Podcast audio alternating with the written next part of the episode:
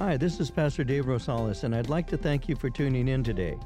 If you've been impacted by these Bible studies, we'd like to hear from you. Whether you're listening through iTunes, Google Play, or any other platform, tap on the stars and leave us a review. Support for this podcast comes from your generous gifts and donations. If you'd like to support this ministry, would you consider partnering with us? Visit our website at calvaryccv.org and click on Give. You can leave us a one time gift or set up a recurring general donation. Thank you for your support. And now let's begin today's message.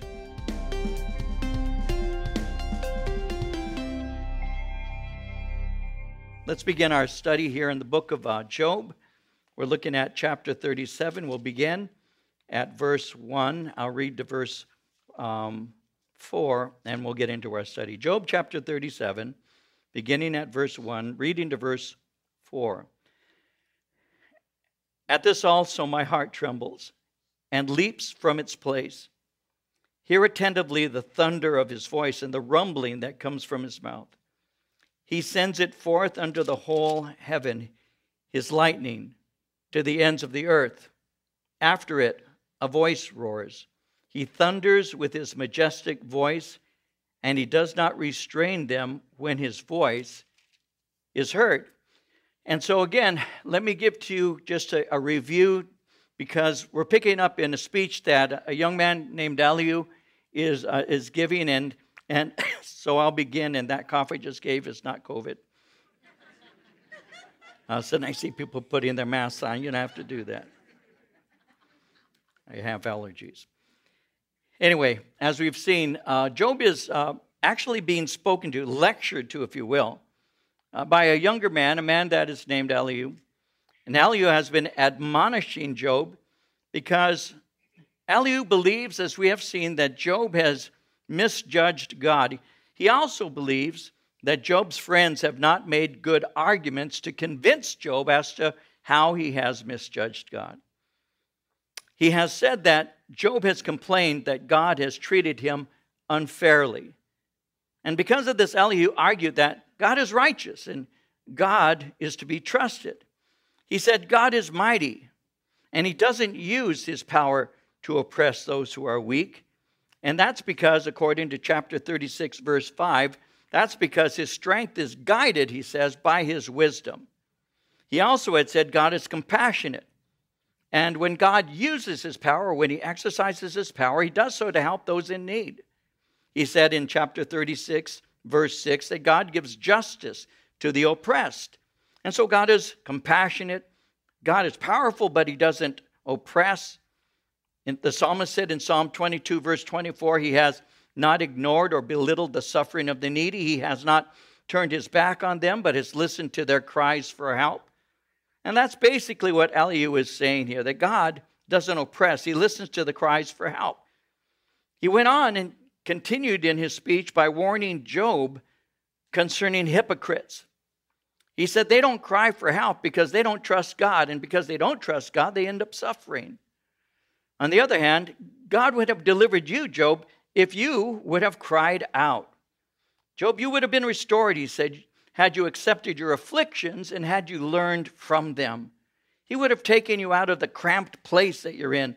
He'd have put you, put you into an open place. And then he closed the speech in chapter 36 by, by reminding him once again of how powerful God is. When you look at uh, the verses all the way from verse 22 to the conclusion at verse 33, he's pointing out a few things. I'll use some of the things he said to build into the introduction. He had said, God is awesome and we're not capable of fully understanding Him. As long as we're in the flesh, we cannot hope to completely fathom the Lord. Again, notice in verse 30, uh, verse 26 in chapter 36, notice how he said this. Elihu said, Behold, God is great, and we do not know him, nor can the number of his years be discovered. I want to read that again and develop it just for a moment as an introduction to chapter 37. Again, notice verse 26 God is great, we do not know him. That's an interesting thing to say. Elihu is saying that God is unsearchable. his ways are past finding out. And in making that statement, obviously, he's correct. In the Old Testament book of Isaiah, chapter 55, verses 8 and 9, God says it. He says, My thoughts are not your thoughts, neither are your ways my ways, declares the Lord. As the heavens are higher than the earth, so are my ways higher than your ways, and my thoughts than your thoughts. And Paul made that statement in Romans 11, verse 33, when he said, Oh, the depth of the riches, both of the wisdom and knowledge of God. How unsearchable are his judgments and his ways, past finding out. And so when he says God is great, we do not know him, with that, much of Scripture agrees. That's something that we've already seen, by the way, stated by one of his friends, Zophar. You remember him? Zophar said something similar in chapter 11, verses 7 through 9. He had said, Can you search out the deep things of God? Can you find out the limits of the Almighty? They are higher than heaven. What can you do? Deeper than Sheol. What can you know? Their measure is longer than the earth and broader than the sea. And so, on the one hand, he says, God is great. We do not know him. And part of the reason, from just from the theological perspective, obviously, um, our sin has separated us from our God. And because of our sin, we don't seek him. There's none that seeketh after him, Romans chapter 3 tells us. And because of this, God has given us evidence of his existence. And, and there are witnesses that, that we can look to and, and we can see, which can actually speak to us. Now, I've given you this before. I'm just running over this and adding a couple, two or three things to it. But God has given us evidences of his existence. He's given to us what is called conscience. Now, conscience is, is not the Holy Spirit. Conscience is what has been called a moral barometer. Conscience is uh, there to, to inform us when we've done right and when we've done wrong. The problem with our conscience is sometimes it gives us permission to do that which is wrong. And sometimes we should feel bad, but we don't because we have a hardened conscience.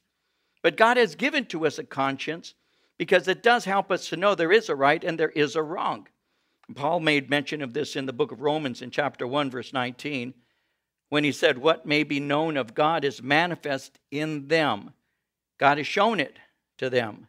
When he said, What may be known of God is manifest, the word manifest is a word that means imprinted. It's imprinted upon their consciences. God has imprinted this on their conscience. They have a conscience. They're able to know that it's right, they're able to know that it's wrong. Your conscience can either accuse you or it can excuse you, but it can't save you because it takes the Holy Spirit to awaken you to your sin. But your conscience can't accuse you. So we have a conscience. We also have the witness of creation. Romans 1:20, the invisible things of him from the creation of the world are clearly seen being understood by the things that are made, even his eternal power and Godhead, so that they are without excuse. Uh, we'll see a little bit more of that in just a moment as he points to nature. God has given prophets. Sometimes we forget about that. But in the Old Testament as well as the New, God gave prophets, those who spoke forth the mind of God, those who would speak prophetically concerning future events. But a prophet would also speak concerning the events surrounding them at that time and speak forth the mind of God. In 1 Peter chapter 1 verse 12, uh, it, it reads God revealed to these prophets that their work was not for their own benefit, but for yours, as they spoke about those things which you have now heard from the messengers who announced the good news by the power of the Holy Spirit sent from heaven. These are things which even the angels would like to understand. So there's conscience, there's creation, there's the prophets, there's the scriptures, in John 20, verse 31, these are written that you may believe that Jesus is the Christ, the Son of God, and that believing you may have life in his name. So there's the witness of Scripture. And there's also, obviously, the witness of the Spirit, because in John 16, verse 8, when he has come, he'll convict the world of sin, righteousness, and judgment. And so, even though we do not know him in our own natural power, intellect, or ability, God has made it possible by dropping, if you will, breadcrumbs for us to follow so that He can open Himself to us through the scriptures and the ultimate witness of God, Jesus Himself. In Hebrews chapter 1, verse 3, it says, The Son is the radiance of God's glory, the exact representation of his being, sustaining all things by his powerful word. After he had provided purification for sins, he sat down at the right hand of the majesty in heaven. So Jesus is the radiance of God's glory, the exact representation of his being. The ultimate witness is Jesus. So Elihu here is making it clear that God is great and man cannot know him unaided.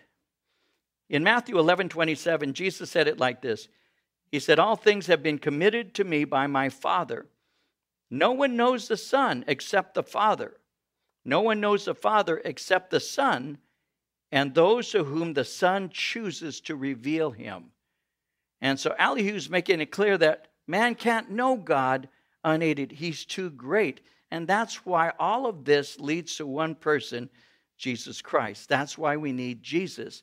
When he was speaking to one of his disciples, he says, He who has seen me has seen the Father. How sayest thou then, Show us the Father?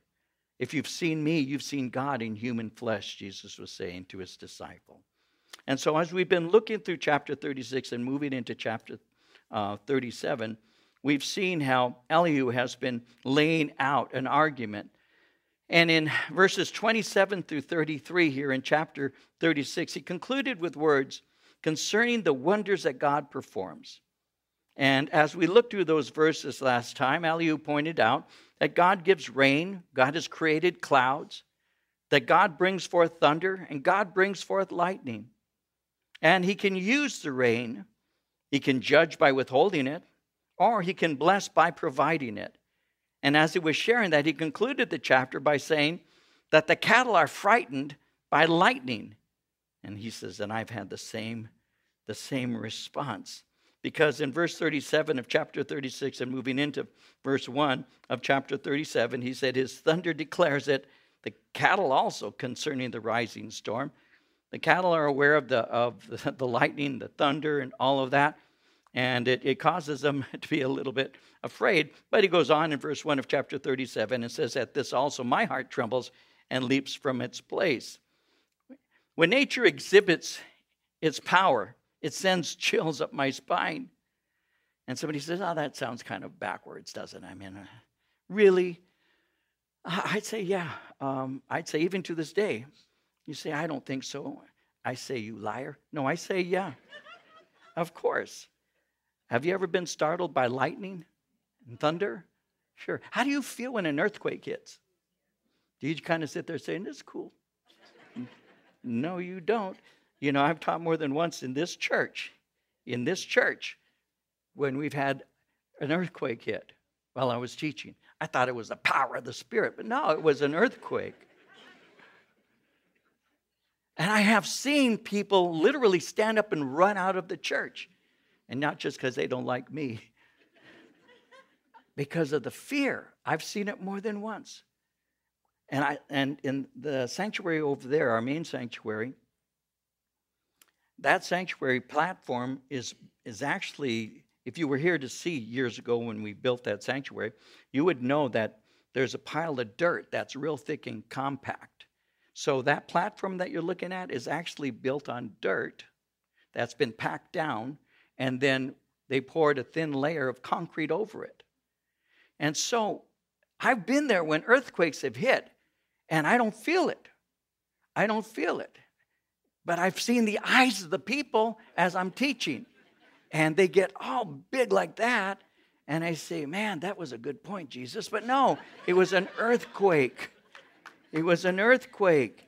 And I knew it because they were, and I turned and I looked at the screen and the cameras were moving. That's how big the earthquake was. So, so yeah, nature has a way of startling you into the reality of how small you are in comparison to how great nature in and of itself actually is. So the, th- the sound of thunder and, and, and, and the lightning, all of that can be seen and heard for miles. And when nature exhibits its power, he's saying it, it sends chills up my, my spine. Now, he's not saying that thunder is God's voice. It could seem like he is. No. What he's saying is when God speaks, man must hear his voice. So he says in verse 2 Hear attentively the thunder of his voice and the rumbling that comes from his mouth. Pay attention. When he says, Hear attentively, pay attention. Pay attention, he's saying, to the Lord. Hear what he's saying. Pay attention. When my children were very small, and I would be speaking to them, and I'm speaking about when they were three and four years old, I would uh, sometimes be talking to them and sharing something that I thought they should know, even at that age. And sometimes kids will just, your kids, if you're a parent, you know this, uh, they would kind of look around while I was talking. You know, they would do that. I'd say, you know, blah, blah, blah. And they'd be looking at me like, like that. And, and, and, and what I would do on occasion, not all the time, is I'd, no, I would, I would, I would put my hands on their little faces. Uh, they were just little babies. And I'd redirect their gaze. And I'd say, just one moment, Daddy's telling you something. You need to hear this. That's what I did with them.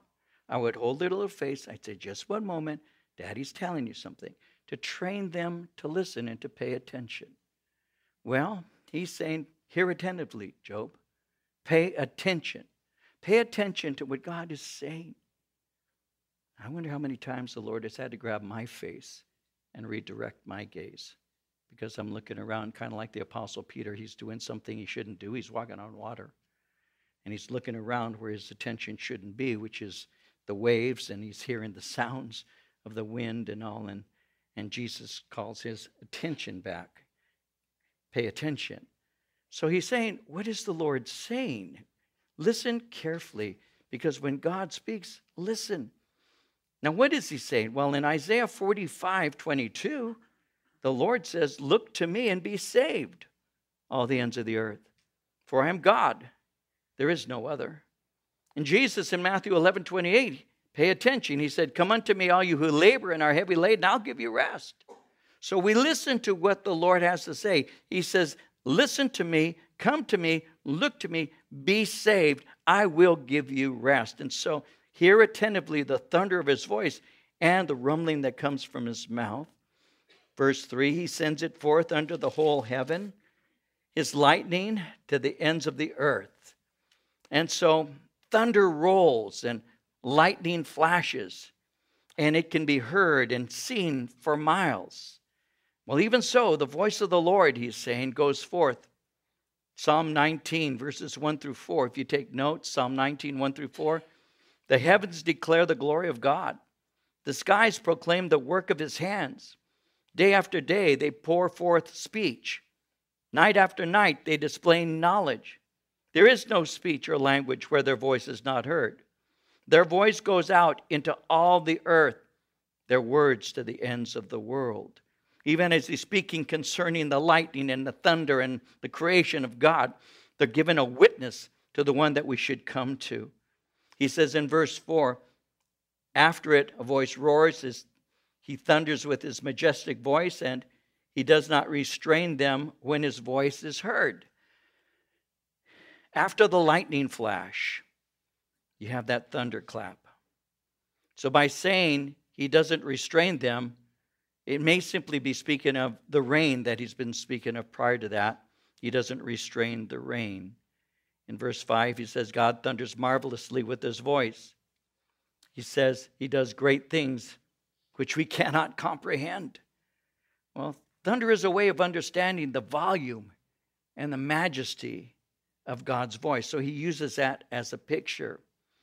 But he says in verse 5, he does great things which we cannot comprehend.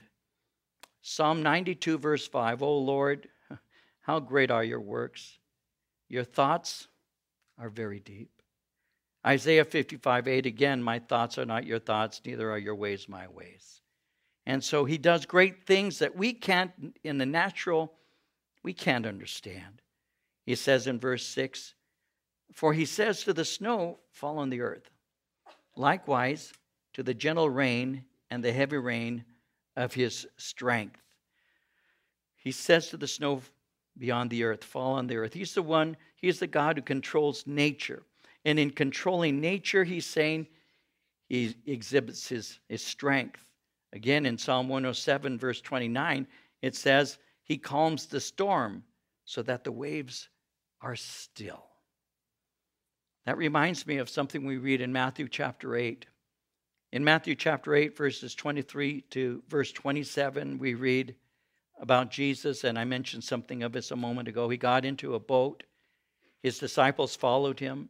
Suddenly, a great tempest arose on the sea so that the boat was covered with the waves but he was asleep.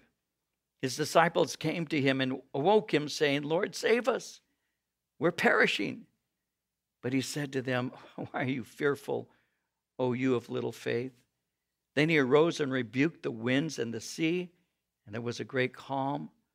So the men marveled, saying, Who can this be, that even the winds and the sea obey him? So he's using as an illustration the authority and power of God and how nature is even at his control. He says to the snow, This is where you go, etc. And that reminds me of Jesus. That reminds me of his power to the point where, and I find this interesting, that he had been ministering to his men for some time by the time Matthew records this. They had gotten to know him a, a bit. He had done marvelous things already. They were there, for example, when the first miracle was recorded, how he turned water into wine in, in Cana of Galilee. They were aware of the things he could do, they'd seen him do works already. But man, there you are, and these are seasoned sailors and all. And there you are on uh, in a storm, and and they know that uh, that the storms can destroy you. When you go to Israel, and you're on the Sea of Galilee, it's called the Sea of Galilee, though it's not a salt water; it's a it's fresh water. But you know, when you go on the Sea of Galilee, uh, you'll see this. It's it's called the sea because it's so huge. It's very large, eight or nine miles from north to south, a few miles from the east to the west. It's a good sized lake. And so the, the wind would come and it would, uh, warm wind would be coming from the east and the cool wind would be coming from the west. And you'll see something, it will, will if you go with us, you'll see this. It's called the Arbel. And it's a, an opening in a small hillside or actually a small mountainside and the wind comes in through that arbel, through that pass, and the cold and the warm air will hit. Will, and, and when they hit, they create storms. And we've been on the Sea of Galilee during one of those small storms, not a big one, but a, a small storm. We've been on that. And John was asleep at the back of the boat. And I said, John, get up. We're going to perish. Don't you care? But he was busy eating. And so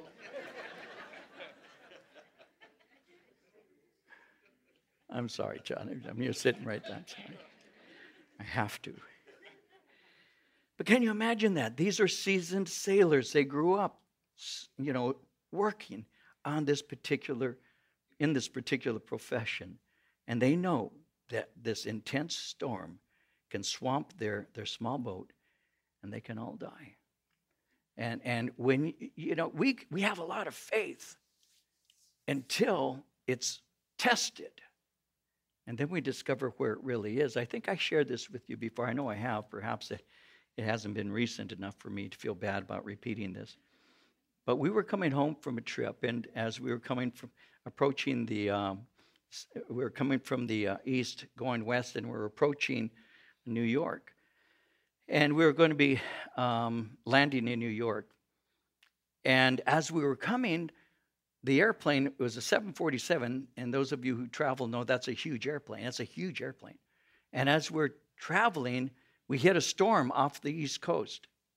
Huge storm. And the, uh, the airplane began to go down and then come back up. And it was very sudden. And it was doing that a lot. And it was so bad that the masks that they tell you, you know, in case of the, the cabin uh, losing pressure, these masks will fall. They were falling all over the place. And so it was so bad we were on El Al airline, and you need to know something. If you've traveled to Israel, you know this, but the Orthodox Jews don't necessarily want anything to do with Christians. They just don't. Um, not this time. The Orthodox, there were Orthodox Jews because you're on El Al, it's a Jewish airline actually came to us and said, Please come and join us in prayer. And so a lot of our, our people went to the back and they were praying with these Orthodox Jews and everything. And, and I'm telling you, it was pretty, it was heavy. I mean, in, until you've been in a huge airplane just dropping and then coming back up, you haven't lived. It's a lot better than, it's a lot better, a lot better than Magic Mountain, I'll tell you that. And as we're, as we're traveling, this was happening. And um, I mean, this is how bad it was. My daughter, Corinne, was 15. I turned around and she was singing praise songs. She never did that at 15, but.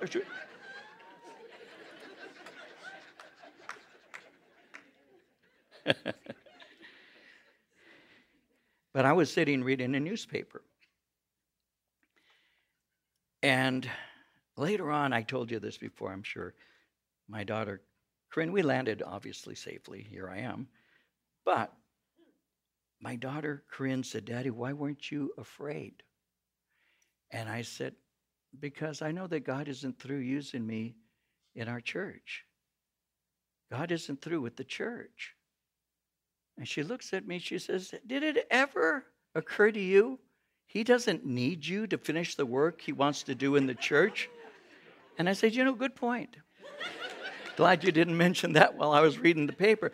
But later on, as a matter of fact, this happened just last year, and this has been many years. My, my daughter Corinne is 43, so this is 28 years ago. So my daughter Anna, just last year, was speaking to me. And she said, Dad, you remember? And she brought that story up. She said, You remember the plane was going up and down and the masks were falling and people were crying? There were women crying and yelling. It was really quite a scene. I said, Yes, of course. She said, You know what? I wasn't afraid. I'd never asked her. She says, I wasn't afraid, Daddy. And I said, Really? And why is that? She said, Because I kept my eye on you. She said, If you got afraid, I would get afraid. You were not afraid. Your peace was a peace that I could borrow from. And I've never forgotten that.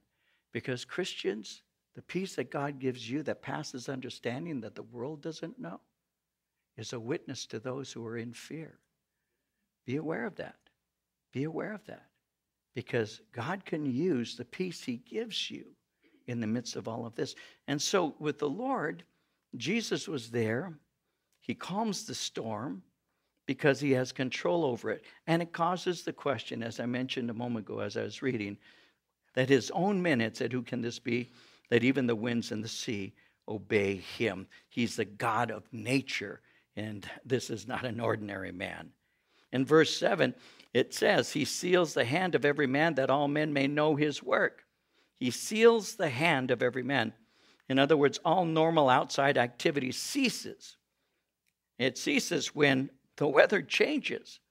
When God brings the snow or, or rain, he's saying man must bow to the God who controls the weather. He seals the hand of every man that all men may know his work. In verse 8, the beasts go into dens and remain in their lairs. Even animals react to weather changes, they take cover in bad weather. In verses 9 and 10, he continues and he says, From the chamber of the south comes the whirlwind, and cold from the scattering winds of the north. By the breath of God, ice is given. And so warm air comes from the south and is causing these whirlwinds and cold air comes from the north. Verse 11 also with moisture he saturates the thick clouds, he scatters his bright clouds. They swirl about, being turned by his guidance, that they may do whatever he commands them on the face of the whole earth. He causes it to come, whether for correction or for his land or for mercy. So he's, he's saying that, uh, that God uses the rain, the moisture. Uh, he saturates the thick clouds, He scatters the bright clouds, and He uses rain. He can use rain in various ways, and He points to three. God can use rain for correction. Uh, that means that He can bring floods. And we look back in the Bible and we say, yes, He did, including that great flood. He can also use rain, He said, for His land. Now, rainforest land is, is obviously normal irrigation. Crops can be grown because God causes the rain to fall. And, and there are times that God uh, shows his mercy by bringing rain, especially in, in times of drought. again, I, I mentioned to you that in the history of Israel, in the history of Israel, uh, God had allowed them to be in Egyptian bondage for hundreds of years. And then ultimately, God was bringing them to the land of promise that He had given to them. And, uh, and God said this, and I'm paraphrasing He said, The land that I'm bringing you to is not like the land of Egypt. Because the land of Egypt has the mighty Nile River. The mighty, mighty Nile River is the river that they use for irrigation, drinking, and, and all their water needs. It's a huge and a mighty, mighty river, he says. But Israel doesn't have a mighty river. Israel has the Jordan. The word Jordan, it, simply means descending from Dan. That's what Jordan means.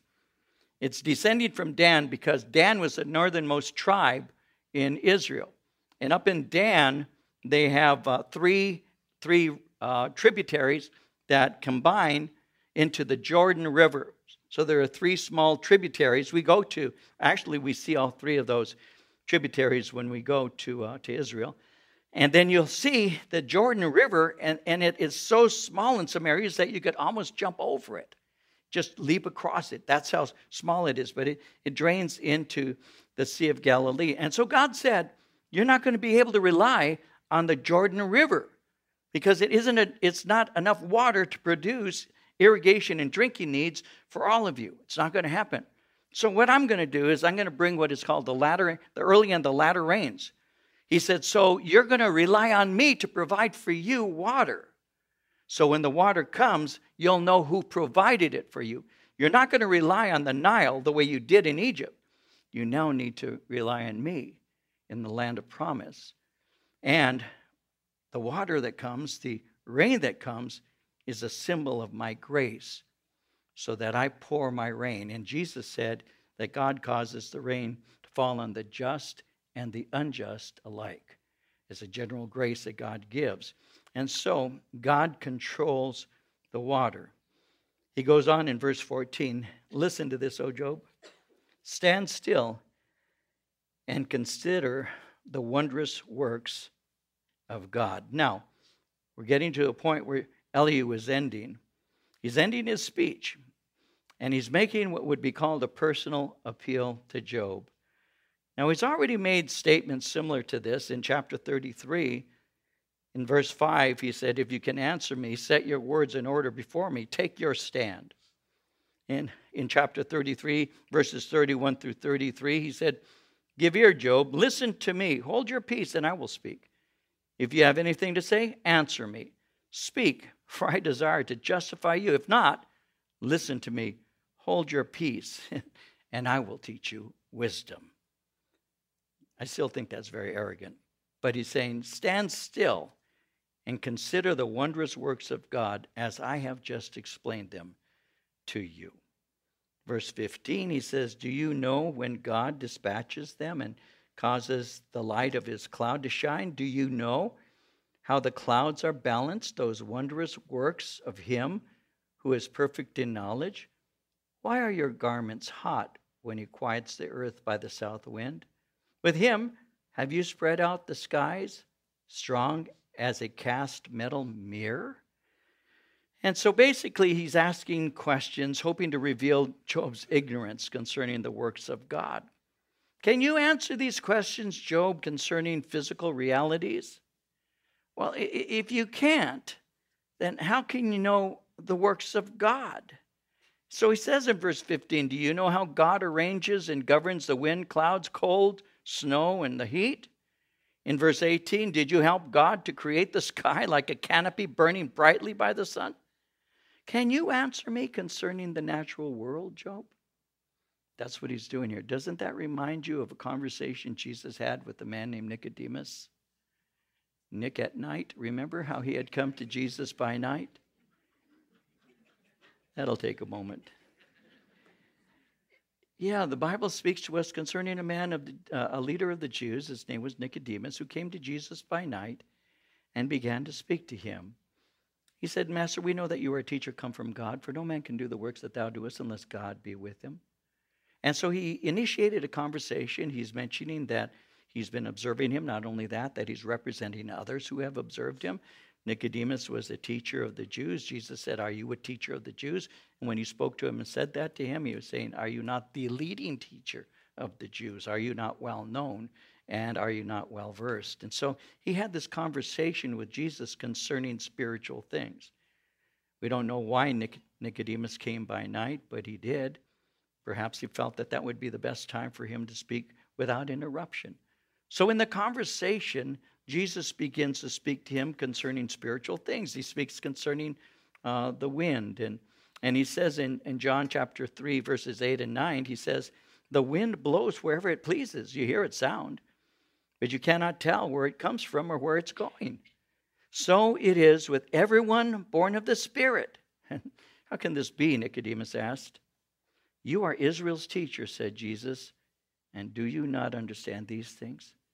You can't understand the natural, and you think you can understand the supernatural. The things of God are so deep, who can fathom them? They're so high, who can reach them? Unless God determines to reveal these things to us, they remain a secret. And so, Job, you can't even answer the simple things concerning nature itself. Again, reminding me of the conversation that Nicodemus and Jesus had. If we think that we can learn and search and find, we fail to realize that even as Isaiah said, Truly thou art a God that hidest thyself. You can't, by searching, find him. This upcoming Sunday, I'll be developing that in, in much more detail as we go through our Revelation study. But you, uh, you cannot, by searching, find him. He isn't lost. You know, a lot of times I've heard the testimony, some of you have too, and I used to say this when I was first saved. I used to say I was this, this, this, this, this, and then I found God until finally I realized He wasn't lost. I didn't find Him. It wasn't like He was hiding somewhere in a corner playing cosmic hide and seek, and now I found you, you know. No, He found me. He was searching for me. Like Jesus said, a lost coin, a lost sheep, a lost son, a seeking God and God reveals himself. And so there are evidences of God, yes. There are evidences, I already mentioned them conscience and creation and, and, and things of that nature. There are evidences, scripture that points to the prophecy of scripture that has been fulfilled, over 300 prophecies fulfilled by Jesus in his ministry on earth. I mean, there are, there are things you can accrue to point to, but the Lord has to reveal himself. And so, Job, you don't understand nature. So, how, how can you understand the things of God? In verse 19, he says, Teach us what we should say to him, for we can prepare nothing because of the darkness. Should he be told that I wish to speak? If a man were to speak, surely he would be swallowed up. So he continues, he says, Well, teach us what we should say to him if you can. But if you can't explain the natural, what makes you think you can contend with him? When he says in verse 20, should he be told that I wish to speak? If a man were to speak, surely he would be swallowed up. Should I presume to demand an audience with him? As you already have demanded to speak to him? In verse 21, he says, uh, Even now men cannot look at the light when it is bright in the skies, when the wind has passed and cleared them. And so he's saying, you can't even go outside afterwards. The wind has, has cleared the, the clouds from the sky at noon. And uh, you, you can't look up at the sky without being blinded by its brilliance. And that's just nature. That's just what the, the nature is. But you don't understand that God is even brighter than that. Paul in 1 Timothy chapter 6, verses 15 and 16 says it like this. He said, which God will bring about in his own time. God, the blessed and only ruler, the King of kings and Lord of lords, who alone is immortal and who lives in unapproachable light, whom no one has seen or can see.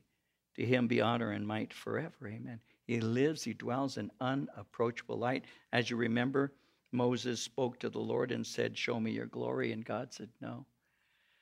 No, no man can look upon me in my radiant glory and live. The best that I can do is allow you to see the residual presence, my residual presence. And that's when scripture says that the Lord passed before Moses and began to give his name, because his name, this is found in Exodus 33 and 34, because his name reveals his glory, so he gave him his name. The Lord, the Lord God, and he begins to give his name, his titles to him. And that was where the glory is revealed. And so God dwells in unapproachable light. No man can see him in his full glory. But in Revelation, we're told, but one day we shall see him. We shall dwell with him because we'll have been made perfect and we will be holy and we'll be able to see him and have that kind of face to face fellowship with our God.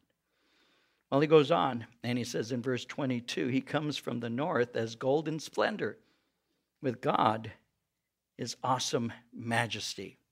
So notice this He comes from the north as golden splendor. God is portrayed as coming in splendor. Well, it's interesting how it says He comes from the north. This is said because north winds will clear out the clouds, and the north winds will give you a clear view. And uh, but He comes, He says, and that reminds me of Jesus' second coming when it says in Revelation 1 7, Behold, he is coming with the clouds, and every eye will see him, even those who pierced him, and all the tribes of the earth will mourn over him. And so it is to be. Amen. He is coming with the clouds. We shall see him. Now, it's interesting, and I'll, I'll, I'll give you a little more here in verse 22 when it says he comes from the north. Why is that significant? That is, is significant because that is a, a symbol. The north is a symbol of God's throne room. Um, how do we know that? Well, in Isaiah 14, verse 13, uh, Lucifer is being spoken to. And in Isaiah 14, 13, this is what it reads For you have said in your heart, I will ascend into heaven, I will exalt my throne above the stars of God, I will also sit on the mount of the congregation on the farthest sides of the north. North was used as a picture of God's throne room. And so when Lucifer said, I will be there on the sides of the north, that's another way for us to understand that he was saying, I'm going to usurp God's authority and I will be worshiped as God. He says in verse 23 As for the Almighty, we cannot find him. He's excellent in power, in judgment, and abundant justice. He does not oppress, therefore men fear him. He shows no partiality to any who are wise of heart. And so we'll close with these two verses. Elihu says, God is awesome, Job. And his glory, in his glory, he's unapproachable. That's why we need him revealed to us. In John 1:18, no one has ever seen God, the one and only Son, the one who is at the Father's side, he has revealed him. That's why we need a mediator, because he has what is called incomprehensible power. And he is just. And at the same time, he doesn't crush people simply because he feels like it, or even sometimes should. When it says in verse 24, and we'll close with this verse, therefore men fear him, he shows no partiality to any who are wise of heart. Men should fear him because of his incredible power and majesty. And those who consider themselves wise in their own eyes, he will remain a mystery. Is that for me? That's the Lord. He's saying it's time to stop, son. Okay. Those who consider themselves wise in their own eyes, to them he remains a mystery. I'll close with a couple of scriptures. Wise in their own eyes. Isaiah 5:21 Woe to those who are wise in their own eyes and clever in their own sight. Proverbs 3 7. Now, most of us have heard Proverbs 3 5 and 6, right? Trust in the Lord with all your heart, lean not unto thine own understanding. In all thy ways acknowledge him, and he will what? He will direct your paths, right? But it goes on to say, Be not wise in thine own eyes, fear the Lord, and depart from evil. Be not wise. I, I memorized a lot of scripture in King James. Be not wise in thine own eyes. Fear the Lord and depart from evil. And so when he's speaking here, therefore men fear him, he shows no partiality to any who are wise of heart. He's simply saying those who are wise in their own eyes have no need for God because they already consider themselves wise. And that's why 1 Corinthians 3:18 we'll close with that says do not deceive yourselves. If any of you think you are wise by the standards of this age, you should become fools so that you may become wise. Why? Because the foolishness of God is greater than the wisdom of man. Because the weakness of God is greater than the power of man. And the whole point that Paul was making in 1 Corinthians chapter 3 is so that no flesh, chapter 1 through 3, is so no flesh would glory in his sight. And so, if we think that we by searching can find them out completely, we've already seen in the book of Job it doesn't work. So Elihu was simply saying in closing by saying, Job, don't be so wise in your own eyes. Don't be so proud and arrogant. That was his closing words. This is the one who said, Listen to me and I'll teach you something. But you know, that's true. What is the key to greatness in the kingdom of God? Humility. What is the sin that brought Satan out of heaven? Pride. Be not wise in thine own eyes. Fear the Lord. Depart from evil. If you'd like to learn more about Pastor David or Calvary Chapel Chino Valley, please visit our website at calvaryccv.org. Thanks for listening and have a great day.